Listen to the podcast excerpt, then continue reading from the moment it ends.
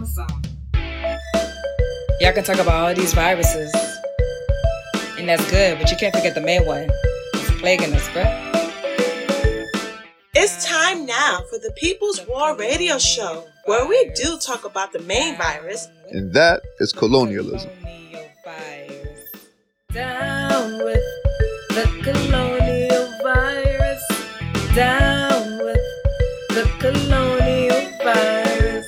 Colonial virus is why I can't live. Can't live. Colonial virus is why I can't breathe. I can't breathe. Colonial virus, yo, that thing gotta go. You gotta go. We don't wanna have to deal with this virus no more. Every week, here on the People's War Radio Show, we talk with healthcare workers, activists, revolutionaries, authors, teachers, and regular people from the African community. We aim to bring you an African internationalist analysis on all things important to winning our freedom from colonialism. The root of all our problems. Why I'm poor. The colonial virus keeps me at war. The colonial virus, yo, that thing gotta go. We can't take no more of this colonial virus. Down, down with the, the colonial, colonial virus. virus. The colonial virus. Down with the colonial virus. Uhuru, welcome to the People's War Radio Show. I'm Doctor Matsamela Odom. And I'm Dexter M. Limwingu. Uhuru means freedom in Swahili. And freedom is on our minds twenty-four seven. On October twenty-fourth, twenty twenty-one, Huey P. Newton, co-founder of the Black Panther Party for Self-Defense, was honored with the unveiling of a bronze bust at the intersection of Mandela Parkway and Doctor Huey P. Newton Way, formerly ninth street in West Oakland, California. ninth street was changed to Huey P. Newton Way on what would have been Newton's seventy-ninth birthday, February seventeenth, twenty twenty-one. The revealing of the bust marked the fifty-fifth anniversary of the Black Panther Party.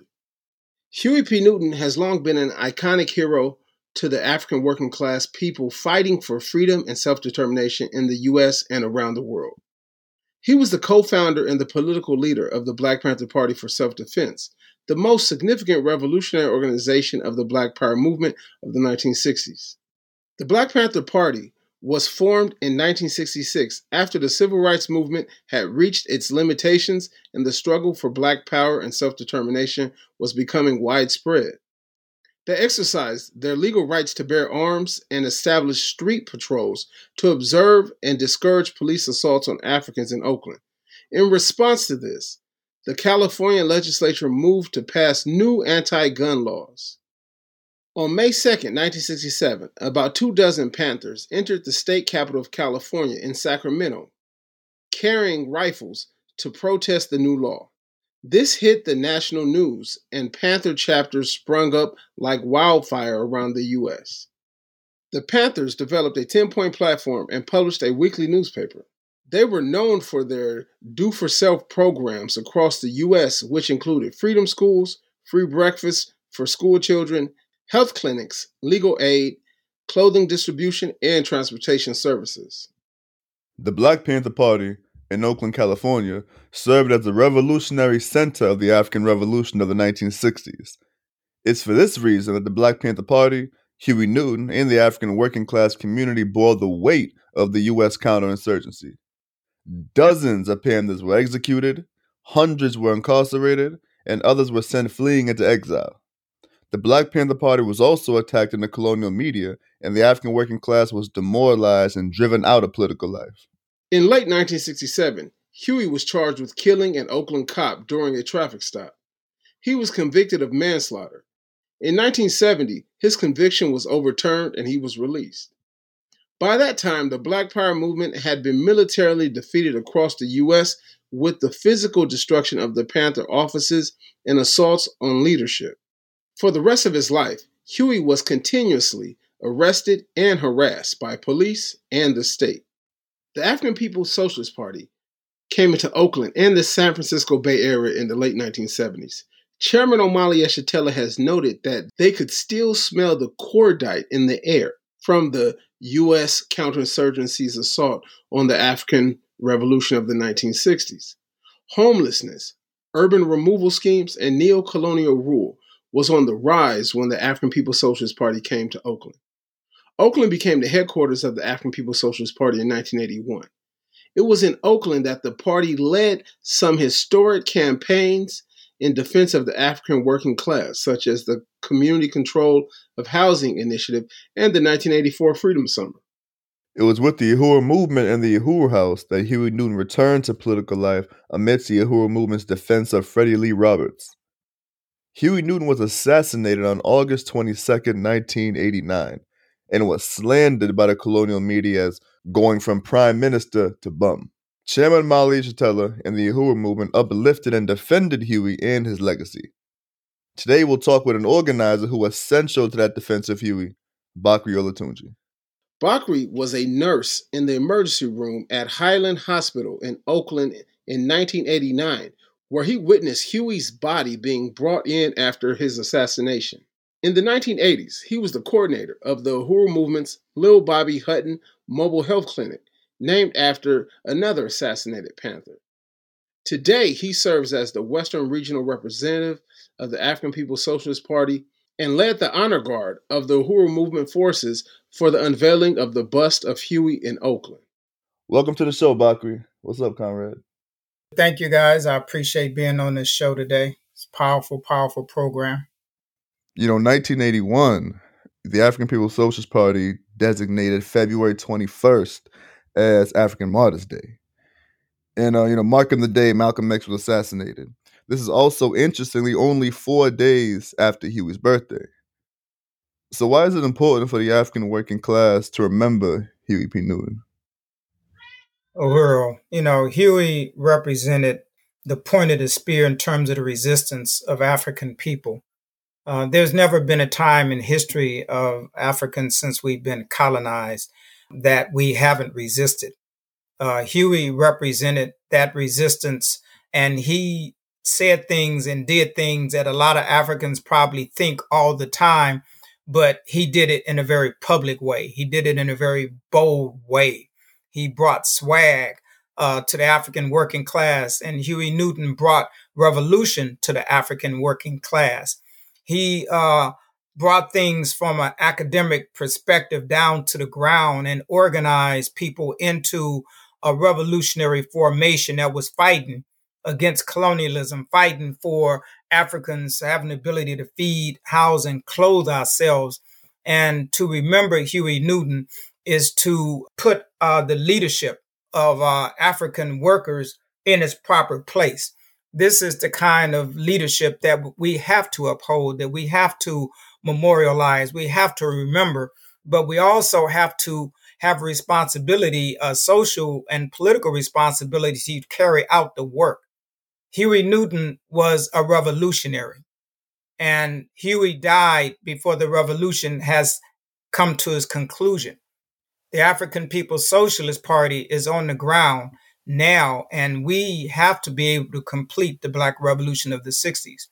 Huey himself, when he was at the Uhuru House, said, "You may not have the Black Panther Party, but you have the Uhuru House.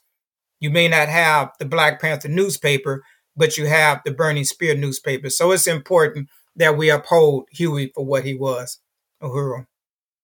Uhuru, Uhuru, yeah, thanks for that. Now, uh, we'll go into this further in a bit, but I wanted to ask you this. You were raised in Oakland, and like Huey, you were actually born in northern Louisiana. What does Huey's legacy mean to you and your political life? I think, for me, Huey represents the resistance of African people. He uh, represents, you know, all of the pain and the suffering that people go through, the daily colonial life that we exist in. And Huey took his understanding of that because um, he had to deal with it as well. And that Huey stepped forward, you know, with a gun in his hand that was legal at the time, to uh, challenge the state, to challenge the police, to feed, house, and clothe African people. And for me, that's the thing that I looked at, because I saw the Panthers on the streets as a young man coming up in Oakland.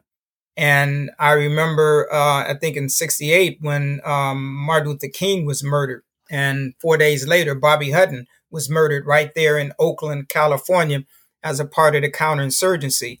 And I just recall that, you know, growing up in Oakland, you you you had to see the Panthers on the street. And I did see the Panthers on the street. I did leafleting for the Panthers um, at that time. They used to pay the youth uh, a few dollars for us to go out and pass out leaflets. And and it was just a really mobilizing time in Oakland, which was part of the Black Revolution of the sixties.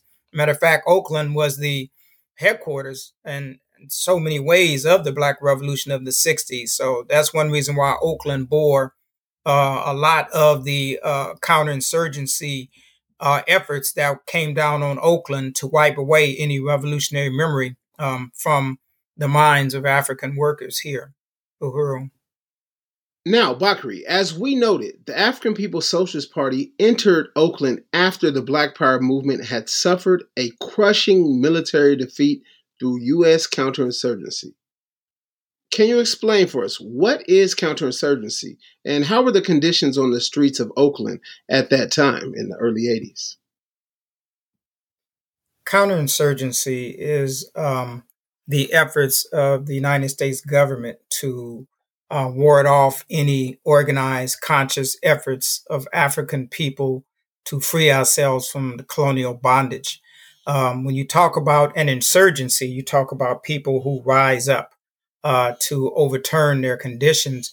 And when you talk about the counterinsurgency, again, these uh, organized efforts primarily through the arms of the state, the U S government, the jails, the prisons, and it is to hold African people in particular back, again, from achieving uh, self-determination, from solving our own problems in the community that we live in. So in Oakland, the conditions were Africans going to jail, Africans being shot down in the streets, Africans uh, living in substandard housing projects, Africans getting substandard education where you're learning about George Washington and Abraham Lincoln and all the good white people who are doing such good things and uh, the sort like that, uh, the same colonial education and curriculum that we grew up with most of our lives. This is what we saw in the streets of Oakland. You saw the streets uh, being flooded with heroin and a new form of uh, drug uh, being put out on the streets in the form of crack. Um, you saw the three strikes you're out occurring during this time. You saw uh, laws uh, where they were sending African people wholesale to prisons. I was a worker at a uh, medical worker at San Quentin Prison, and I was looking at young people getting twenty-five to life, eighteen-year-old youngsters right out here from the streets of Oakland doing twenty-five to life for these new laws that the United States government had been waging as a part of this counterinsurgency to create Uh, situations where Africans um, were competing with one another for so-called turf and territory. So you saw a lot of um, ill-informed uh, movements by uh, Africans who would have once b- been part of the Black Panther Party, who, with the absence of revolutionary philosophy on the ground in a good way, you saw a lot of Africans turning uh, to these other methods of trying to solve problems. And again, it was the African People's Socialist Party that brought stability to the African working class and that brought back uh, the revolutionary trajectory of this movement. But the conditions um, in Oakland at that time were the same as they are now. They are one of a colonized community. Uh, then you have a colonized community today. And in some ways, the conditions today are much worse, much worse than what they were in the nineteen eighties. You're listening to the People's War Radio Show, produced by W B P U, Black Power ninety-six point three F M in Saint Petersburg, Florida. Today, we are discussing the legacy of Huey P. Newton. Huey Newton came to the Uhuru movement as part of the campaign to free Freddie Lee Roberts. It is in this context, at a rally held at the Uhuru House, that Huey stated these now immortal words. You might not have the Black Panther Party, but you have the Uhuru House. You might not have the Black Panther newspaper, but you have the Burning Spear. So they haven't done anything by crushing one organization. We found a recording of Huey's speech that evening. Let's take a listen. And brother comrade Huey P. Newton.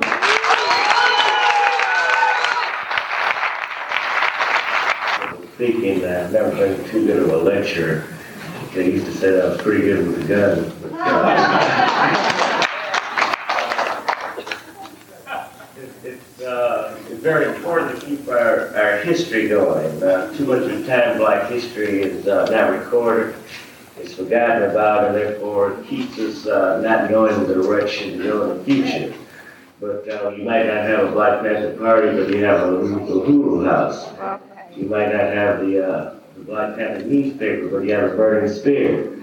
So they really haven't done anything by uh, crushing uh, our world.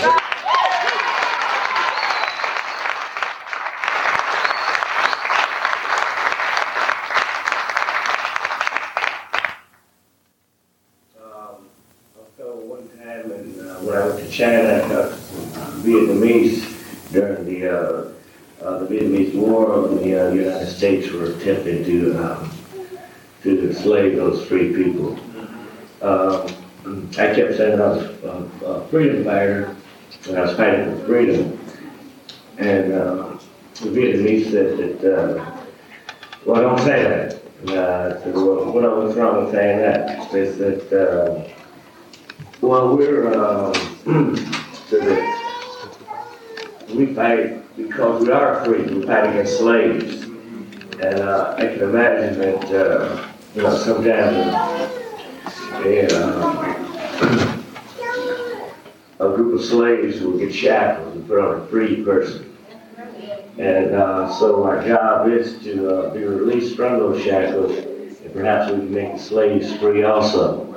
And uh, so that puts us in a position to know who we are and who we're fighting against. We're fighting against unconscious people, blind people, and slaves. So we have to fight from a strong attitude and know that we're free, and uh, we will break the shackles in order to free everyone else. And uh, that's the nature of the struggle, and it's not truly a race struggle. So uh, some of my slaves uh, turn it into that, but we will see the light.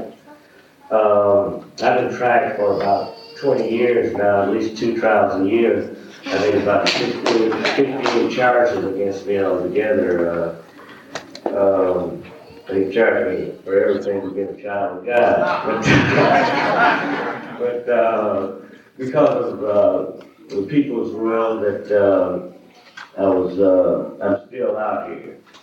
And I think that sometimes I wonder, uh, you know, I'm amazed at the power of the people, because uh, much of the time I feel that I would live to be over twenty-five, uh, uh, then, uh, uh, and after that, I didn't think that I would uh, ever get out of prison, but I'm still here, and uh, I think it's mainly because of the, the movement uh, of exposing uh, the government through the Freedom of Information Act, and uh, at one time or another, the uh, at one time the movement is in a, sort of a high end, but at other times we're restructuring. But I see a growing, uh, uh, growing spirit here in Oakland, and uh, with the young people do, uh, uh, saying those lines or uh, singing those lines, that uh, is beautiful, because uh, we're, we're building a revolutionary fervor in our youth. Um, my latest, uh, I'll be very brief because I'm scared to death of speaking uh, uh, more than uh, two or three people at a time. Um, used to be Bobby Steele's job.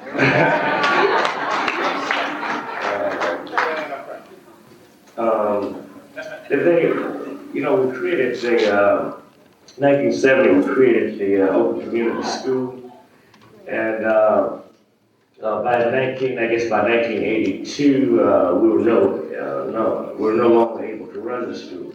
So we closed the school down, and uh, the books had to be examined, but. Uh, Someone burned the books, uh, the counting books. So uh, then uh, I was charged with burning other books, uh, and charged with not even running the school. So they charged me really with uh, uh, a couple of, uh, I, I think around five hundred to a million dollars investment. In other words, the school never existed, and uh, the children were never fed, and teachers were never paid because someone burned the books. So, uh, so uh, they're, they're saying that all the money that was accumulated in order to run the school, since we couldn't uh, show it on paper, uh, then uh, we didn't run the school at all. Of course, the people in Oakland and the recipients of that program know very well the school was run.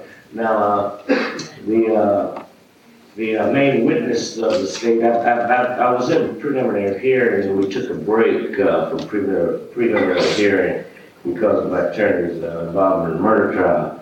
But the state star witness, they used they usually have pretty bizarre star witnesses against us. This time, this guy's fifty-one fifty-one and established in, uh, in, uh, um, in court the other day. Uh, I remember uh, in, uh, they've had witnesses, eyewitnesses uh, against me uh, who were night blind and uh, the situation that they have been back. And uh, before that, uh, remember in sixty-seven, they had a uh, a bus driver who stood three feet away to uh, to uh, testify that I executed a policeman, and uh, then uh, when his supervisor testified, he found out the bus wasn't there at all. It was about five miles away. And uh, of course, these things are, uh, it would have, their convictions and uh, the persecution would have stood if people hadn't kept uh, exposing. Not only uh, exposed to our community in the United States, but to the community of the world. So, uh, because the uh, uh, the movement should be viewed as a global movement in order to uh, have as much strength as possible. And uh, in Freddie's case, that uh, uh, it's so similar to uh, what happened to me in sixty-seven, until uh, my case was like a dress rehearsal. So we do have some well, sort of a history on how to handle uh, the tactical part of the case. The other just hard work, and I'm very impressed with the uh, uh, with where the uh, uh, the energy is being put now. And uh, I plan to be uh, uh, more in touch with the Uhuru, Uhuru House. Uh, uh,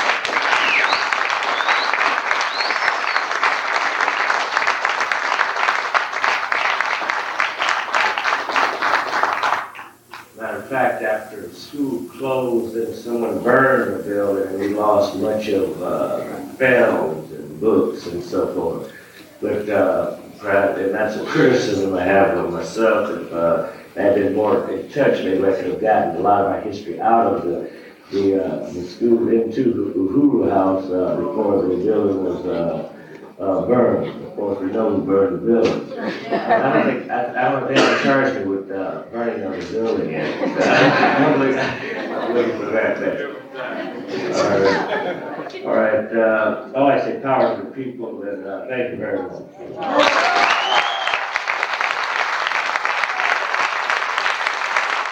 That was Huey P. Newton in December nineteen eighty-six at the Uhuru House in Oakland, California. Bakari, uh, you alluded to this earlier in the interview, but can you let us know what the significance of that statement was for you? The significance of that statement to me um, represented the passing of the torch from one revolutionary organization to another. Uh, that the United States government um, is, is kind of summed up in words that Fred Hampton Junior said, you can kill a revolutionary, but you can't kill a revolution. And the people are fighting to be free. And again, um, Huey uh, recognized that, and that's why he made the statement. Um, and I just think that's what it represented for me. Uhuru, Uhuru, right on, the passing of the torch, of the struggle going from one era to another era. So, comrade, Huey Newton was assassinated on August twenty-second, nineteen eighty-nine, and was immediately slandered by the colonial media as going from, quote-unquote, a prime minister to a bum. In defense of Huey, the party initiated a scorched earth campaign using stencils, graffiti, and other efforts to defend the legacy of Huey. So I'm particularly interested in the revolutionary role of art and culture. Can you explain to me, Conrad, how you all use some of these cultural forms to defend Huey? Uhuru, yes. Um, you know, that's been, I think, thirty plus years ago, but I remember everything like it was yesterday. Um, I was um, a nurse working at the um, Highland uh, Hospital at the emergency room. I was an emergency room nurse. And I was in the emergency room um, when they brought Huey in. And um, it was done in a manner that was uh, much different than normal standard procedure, and how they bring somebody in and the trauma team goes to the trauma room to deal with that person. They brought him in. They had left the door open. And as I was walking past, I looked over and I knew who it was immediately because I knew Huey. And I went and I called the chairman. It was like early, early morning, I think four or five in the morning. I called the chairman and said, they took Huey out. You know, he's here. He's dead. He's in the emergency room. And that's uh, chairman uh, got that information. He was probably one of the first to know through that connection there, having party uh, working at this institution uh, as a healthcare worker. And from there, we uh, set in motion a series of uh, mobilizations throughout the city, uh, mobilizing masses of African people in the streets, uh, raising chants like, who killed Huey, don't tell no lie, the government, the government, the F B I, uh, long live Huey, uh, long live the African Revolution. Uh, we had these stencils, we had art, uh, we did thousands of stencils on walls, on abandoned buildings, on sidewalks, Uh, of Huey holding the shotgun. And, you know, the uh, the revolution lives, Huey lives. And we upheld the resistance of the African working class through the memory of Huey Newton. It was a magnificent mobilizations. Uh, as you stated earlier, the, the bourgeois media had slandered Huey, and in slandering Huey, they were slandering the African working class community.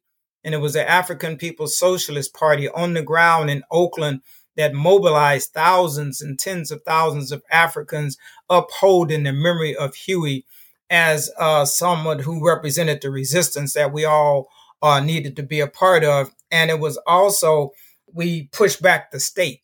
We pushed back where even some of these initial news, uh, slanderous news articles had to be recanted. They had to fall back uh, from this slander. And it was the masses of people in arms in the streets, armed with uh, the understanding of who Huey was and what Huey represented. It was just such a magnificent time and magnificent scorched earth like I've never seen scorched earth before. And it's something that we really need to understand to move this process forward. And that is really upholds the importance of the Burning Spear newspaper. Uhuru.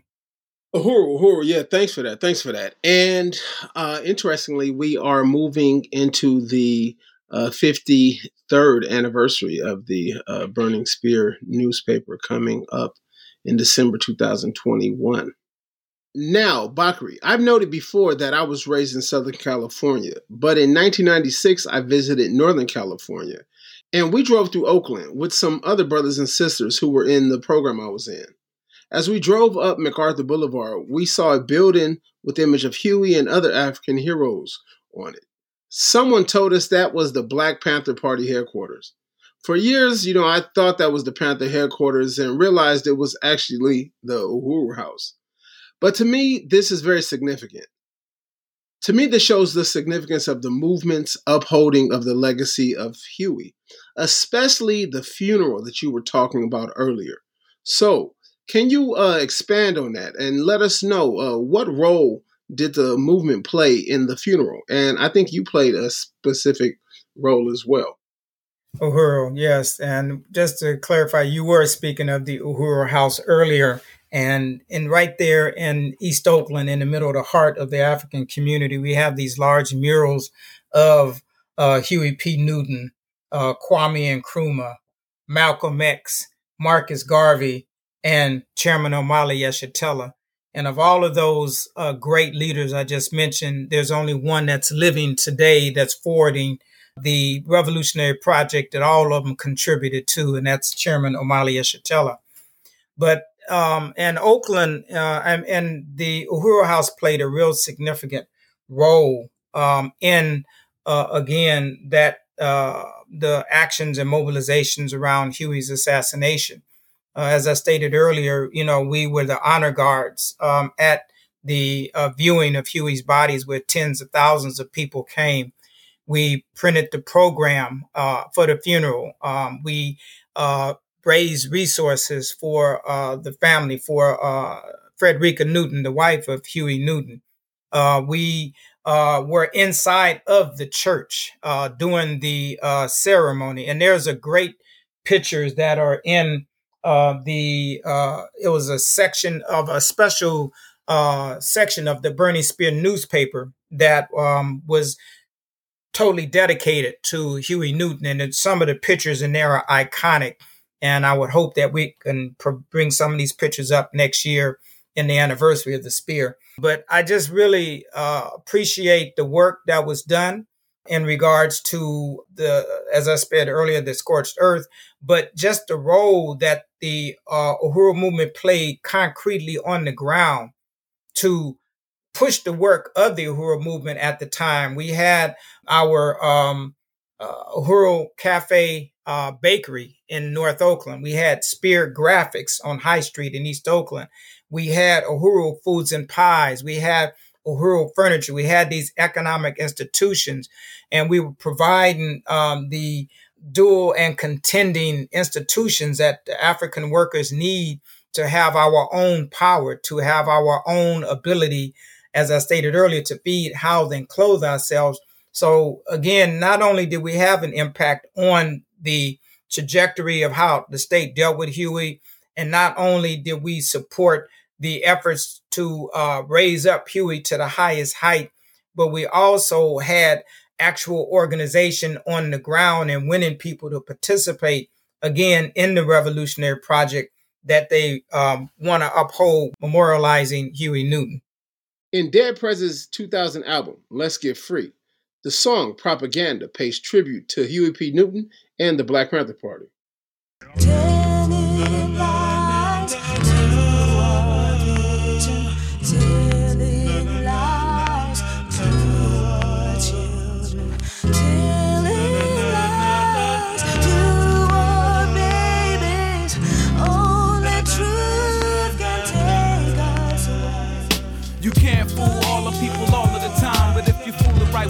Then the rest will fall behind. Tell me who's got control of your mind, your worldview. Is it the news or the movie you taking your girl to? Uh, know what I'm saying? Cause Uncle Sam got a plan. If you examine what they telling us, then you will understand what they planting in the seeds of the next generation.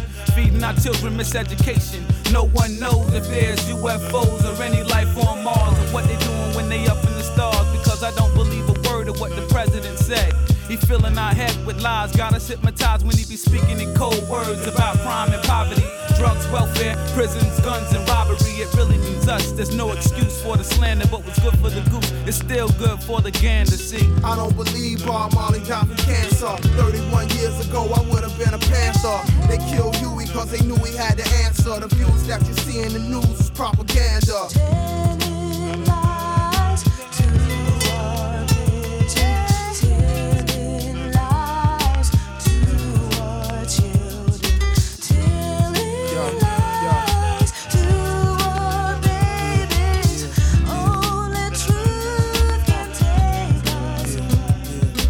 I don't want no computer chip in my arm.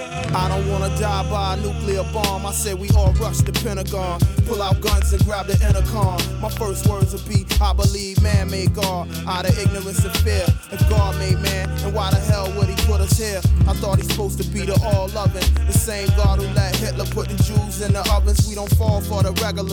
They try to feed us all this half-ass leadership, flipping position. They turn politician and shut the hell up and follow tradition. Boy, your T V screen is telling lies to your vision. Every channel got some brainwashed cop to watch, running up in cribs, claiming that they earn shots. It's a plot, but Buster, can you tell me who's greedier? The big corporations, the pigs or the media? Sign of the times, terrorism on the rise, commercial airplanes falling out the skies like flies. Make me wonder what secrets went down with Ron Brown, who burned the churches to the ground with no evidence found. Not coincidence. There's been too many steady incidents. It could have been the Klan who put that bomb at the Olympics, but it probably was the F B I deep at the core. Cause if they make us all panic, they can start martial law. I don't believe Bob Marley died from cancer. thirty-one years ago, I would have been a panther. They killed Huey cause they knew he had the answer. The views that you see in the news is propaganda. I don't believe Bob Marley died from cancer. thirty-one years ago, I would have been a panther.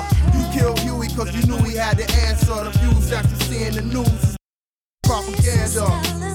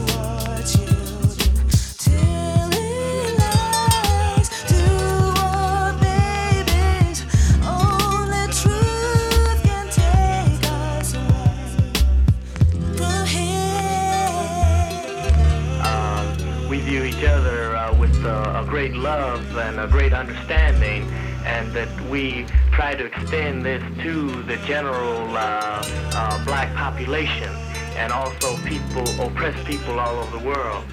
And I think that uh, we differ from um, uh, some other groups simply because we understand the system better than uh, uh, most uh, groups understand the system.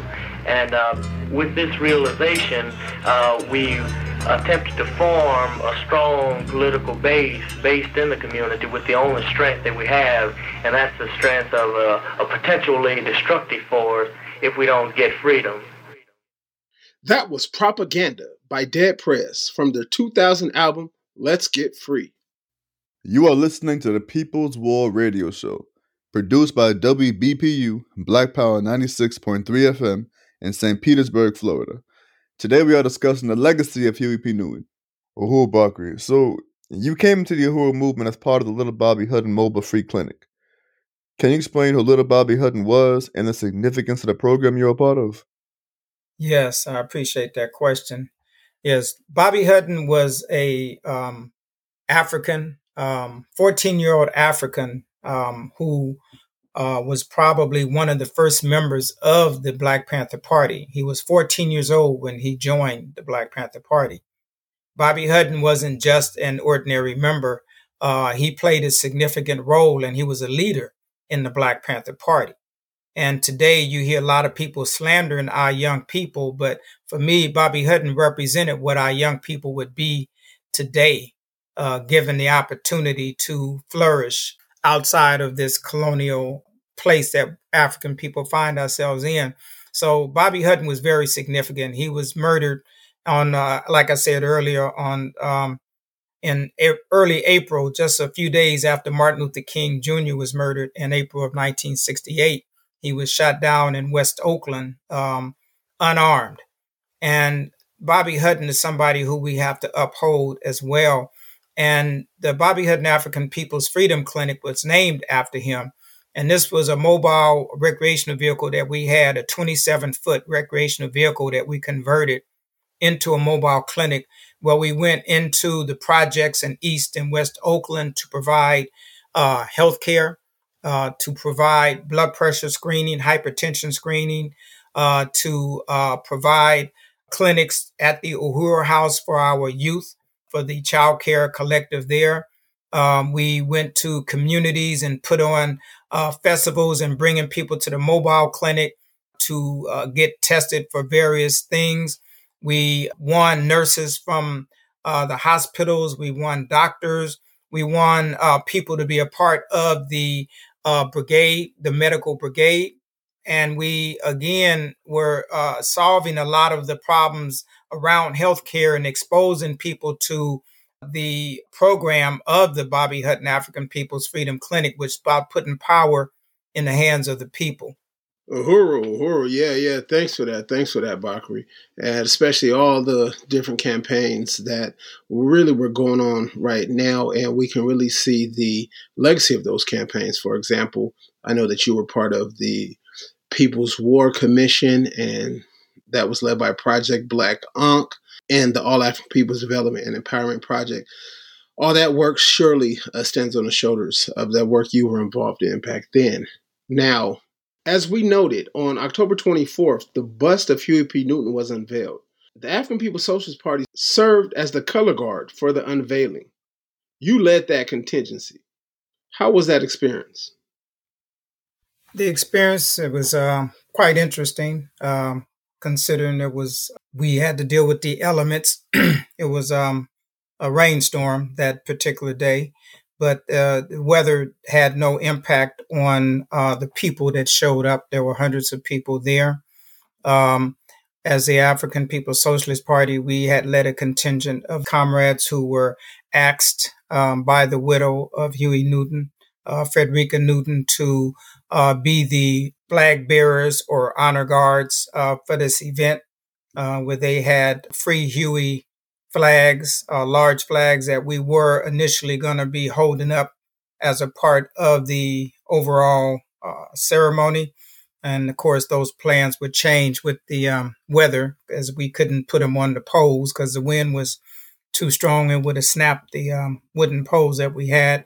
So we had to pivot and uh, basically hold uh, the flags. And uh, we were, again, honored to be there. Uh, we met people from uh, all around the country.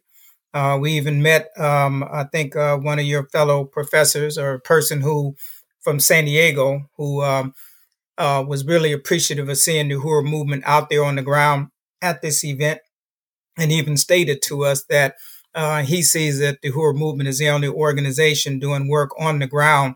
And he uh, said that he has Spears, Uh, Burning Spear newspaper located in his uh, place of business. I believe it was a barbershop, he stated.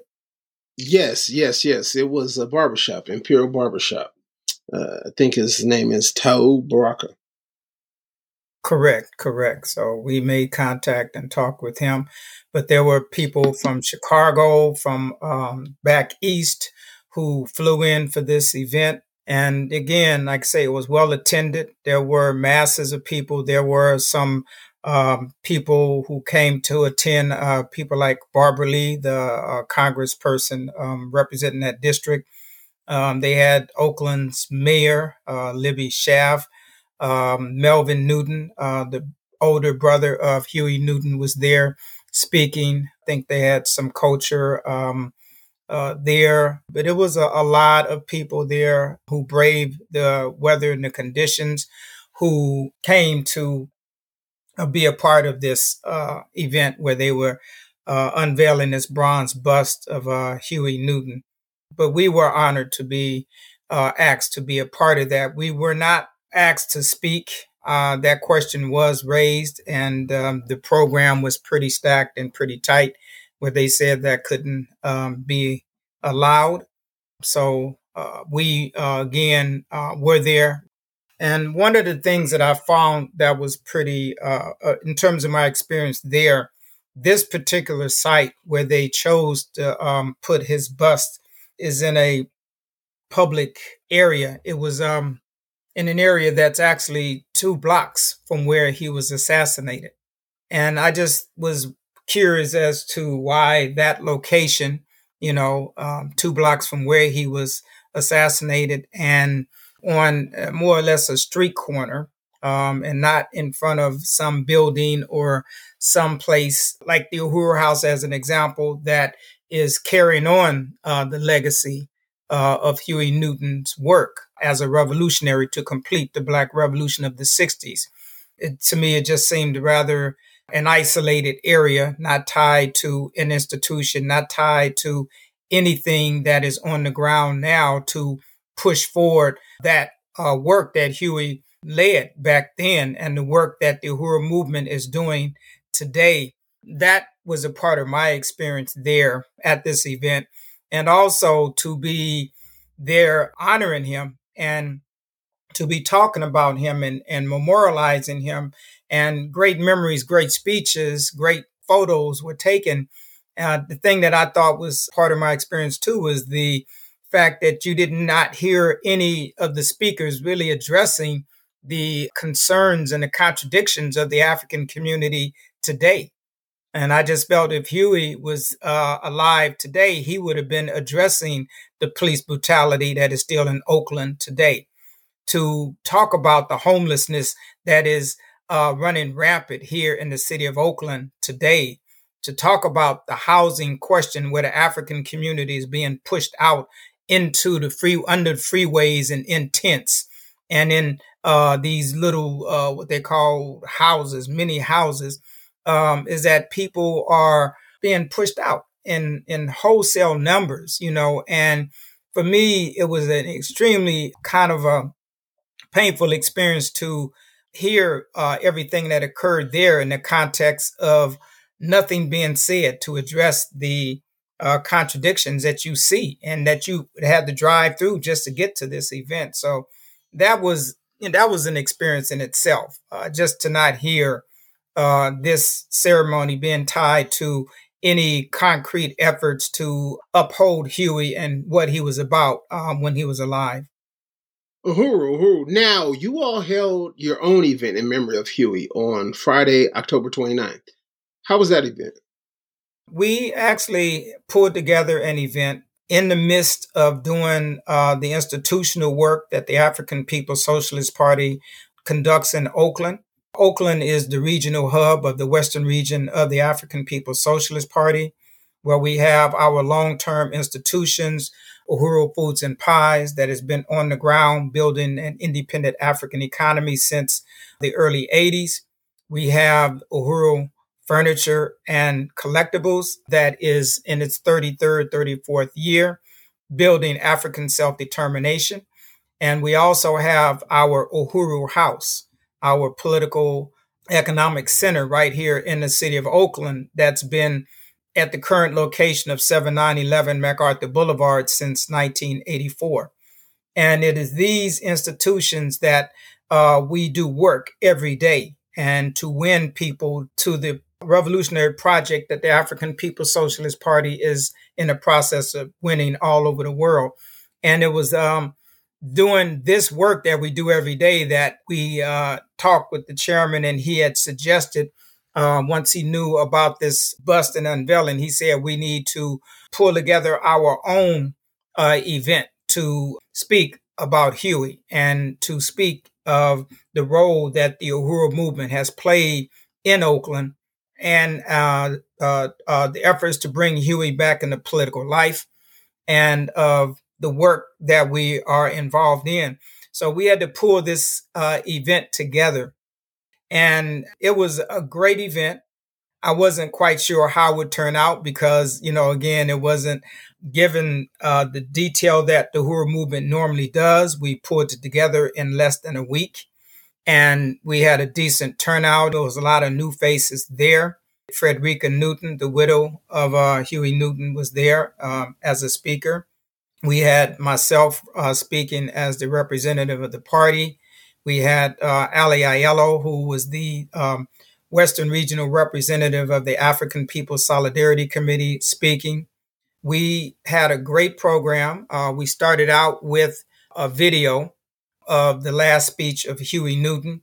And it was the first time that Frederica said that she had seen that video and she was moved by that. We also did a PowerPoint presentation following the video that uh, showed pictures of the stencils we put up around the city, upholding Huey and what he stood for, uh, to push back the state slander that occurred immediately after Huey was assassinated. We showed uh, videos of um, Huey when he was at the Uhuru House speaking on two occasions in nineteen eighty-six and nineteen eighty-seven. Uh, we had uh, different programs around that, uh, even one to free Huey once the state had locked him back up. And uh, we had had um, numerous uh, pictures from after Huey was assassinated. We did a lot of work on the ground and at the church where the service was, at the funeral home where the viewing of his body was. We were the honor guards.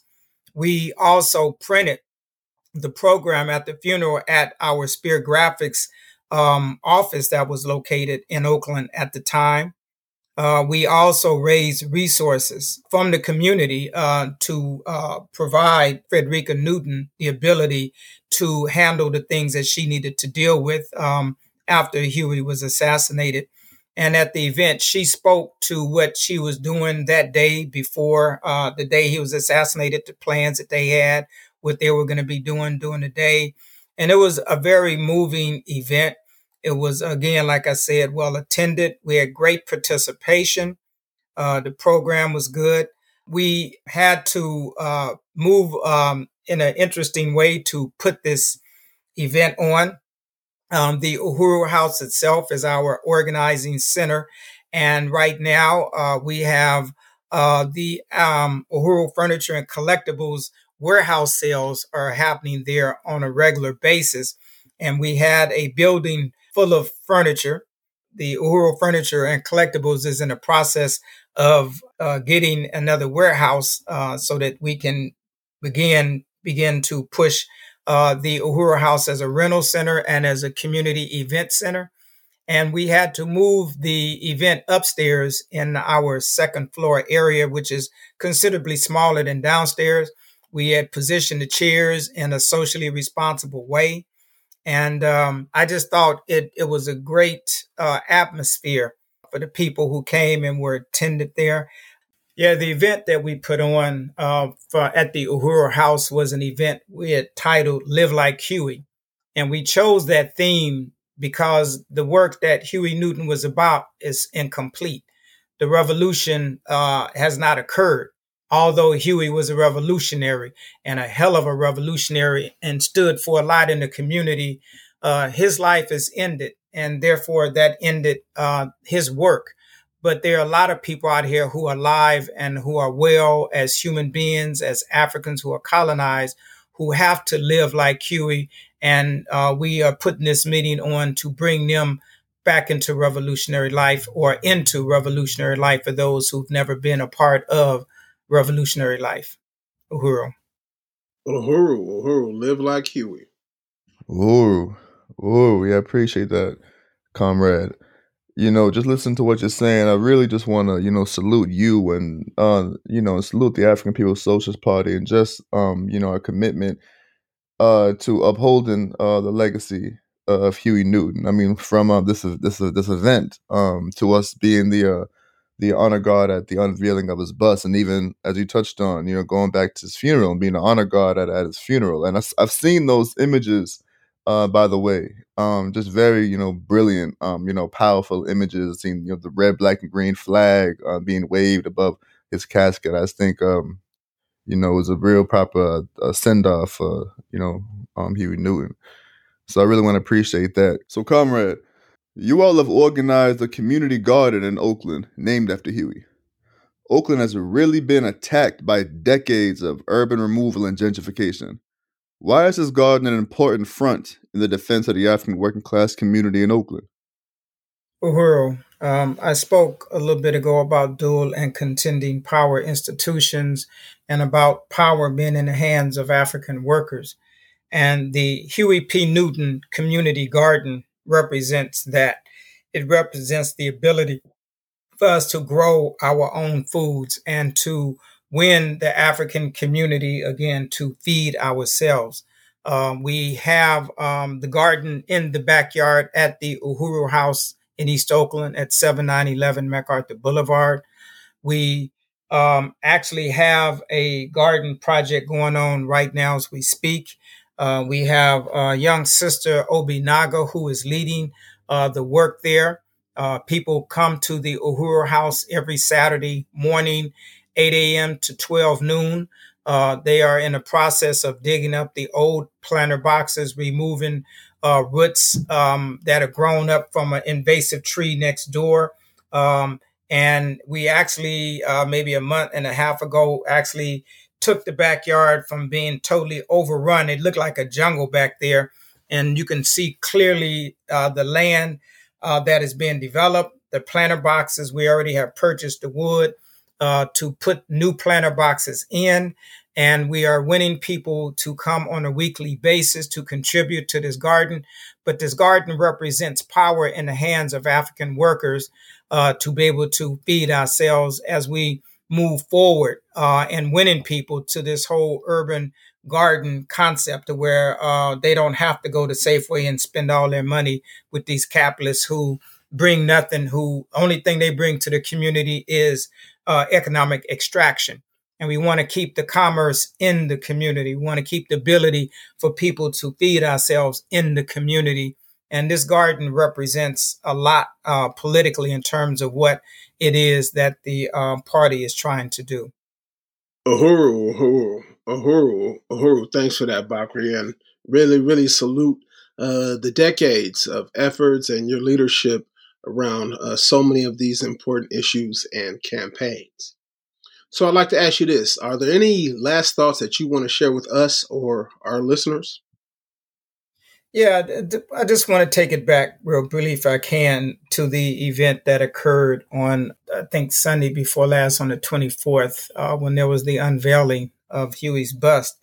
And, you know, I was there, you know, in the rain and listening to some of the speeches. And I was just thinking that people were speaking about Huey in a fashion that describes themselves more than it described Huey. And I think for Huey, he would have been there describing the conditions and the conditions of African people and how we must organize to overturn that. And I just want to end by saying that we want to bring people back into revolutionary organization, revolutionary philosophy, and we want to complete the Black Revolution of the sixties. Uhuru. Uhuru. Uhuru. Uhuru. Uhuru. Yeah. Yeah. Um, appreciate that, Bakari. That was a really good note to end on. Oh, thank you, comrade. Like, you know, like the ultimate way to salute Huey's legacy is to c- continue to complete the revolution, basically. Right. Right. Live like Huey. And that's right, what you guys like do. You have been listening to the People's War Radio Show. Today we discussed the legacy of Huey P. Newton. Our theme song, Colonial Virus, was written and performed by Elika Ngoma. Thanks to the People's War Radio Show's production, research, and promotions team, including Jaja Robinson, Empress Livewire, and Ahipsa Panda. So we say down with the colonial virus, down with the colonial virus. This has been the People's War Radio Show, produced by W B P U Black Power Radio at ninety-six point three F M in Saint Petersburg, Florida. W B P U is a project of the African People's Education and Defense Fund, the baddest nonprofit on the planet, whose mission is to defend the human and civil rights of the African community and address the grave disparities faced by African people in education, healthcare, and economic development. For more information on the African People's Education and Defense Fund, visit A P E D F dot org. Episodes of the People's War Radio Show are available on the Black Power Talks podcast. For updates and resources to fight the coronavirus or to volunteer with Project Black Unc, visit development for africa dot org.